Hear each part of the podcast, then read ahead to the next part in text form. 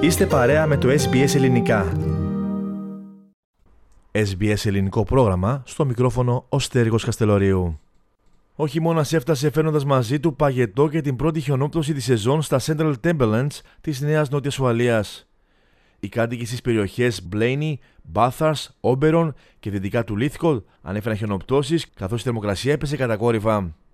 Η μετεωρολογική υπηρεσία αναφέρει ότι η θερμοκρασία υποχώρησε κατά τη διάρκεια της νύχτας στον 1 βαθμό Κελσίου στο Orange και περίπου 1,5 βαθμό Κελσίου στο Bathurst.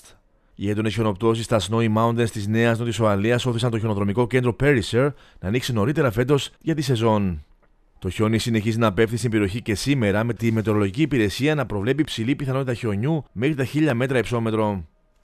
Ωστόσο, το ισχυρό ψυχρό μέτωπο που αφήνει πίσω τους συνθήκες που μοιάζουν με αυτές της Ανταρκτικής απομακρύνεται και οι θερμοκρασίες θα αρχίσουν να ανεβαίνουν ελαφρώς από την Παρασκευή, ενώ αυτή την εβδομάδα δεν προβλέπεται να πέσει άλλο χιόνι.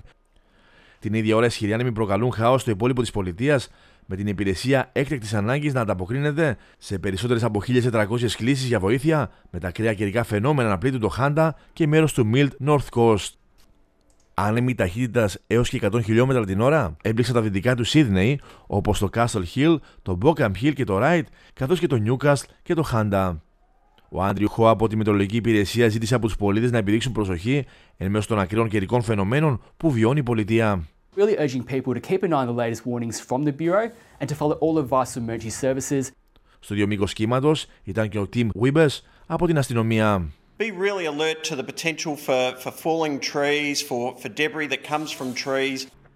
Με ανάμειχτα συναισθήματα δέχτηκαν οι κάτοικοι των περιοχών που πλήττονται τον χιονιά. Ακούμε όσα δήλωσαν στο μικρόφωνο του καναλιού 9. Oh, just ritual, a normal Wednesday morning for us.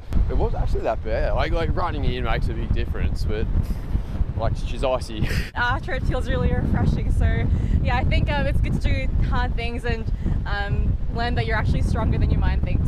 But part of my body is just really like struggling right now, so I'm looking forward to going into the change room and getting some warm clothes. Προειδοποίησει για έντονα καιρικά φαινόμενα έχουν τεθεί σε ισχύ για επικίνδυνου ανέμου σε ολόκληρη την Ανατολική Αυστραλία.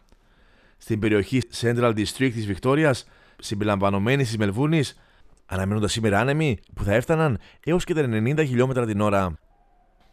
Οι ισχυροί άνεμοι έχουν ήδη προκαλέσει κάποιες ζημιές τις προηγούμενες ημέρες, ρίχνοντας δέντρα από την Αδελαίδα έως το Σίδνεϊ, ενώ ένα δέντρο έπεσε σε σπίτι στο Army Day στην περιοχή New England στη Νέα Νότια Ουαλία. Προειδοποίηση για συνθήκες χιονοθύελας στις αλπικές περιοχές της Βικτόριας βρίσκεται σε ισχύ με τις προβλεπόμενες ρήπες ανέμου να φτάνουν στα 100 χιλιόμετρα την ώρα μετά τη χθεσινή ημέρα σφοδρής χιονόπτωσης. Η σημερινή ημέρα αναμενόταν ιδιαίτερα ψυχρή, με ανέμους από την Ανταρκτική να οθούνται στη Νότια Αυστραλία, τη Βικτόρια, τη Νέα Νότια Ουαλία και το νοτιοανατολικό Queensland, φέρνοντα καταιγίδες, χιόνι και θύελες.